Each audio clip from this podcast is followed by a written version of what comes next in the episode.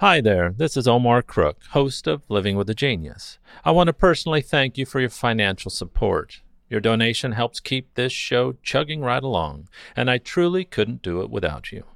As always, thanks for listening. Be kind, do good work, and until next time. Here's Living with a Genius for June 15th, 2020. It's the birthday of America's first ice cream factory, which was opened on this day in 1851 by Jacob Fussell in Baltimore, Maryland.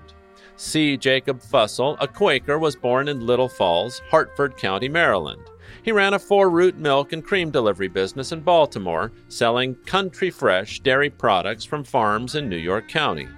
An opportunity arose when a dairyman who operated a small catering business that sold a frozen concoction of milk, eggs, and sugar in Baltimore defaulted on a debt to an older Quaker who had no desire to take over the business.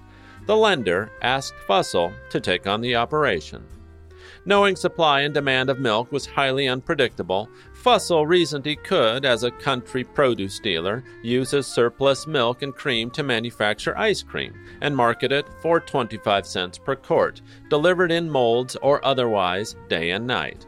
Ice cream at the time was selling for 60 cents a quart, but Fussell, selling in volume, was reaping handsome profits.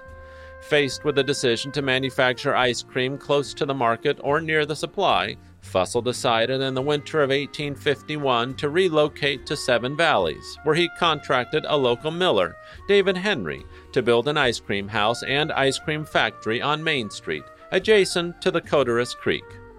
He supervised the production of ice cream during the summer of 1852, and for the following two years, his frosty confection was packed in ice and shipped by rail to Baltimore through the fall of 1854.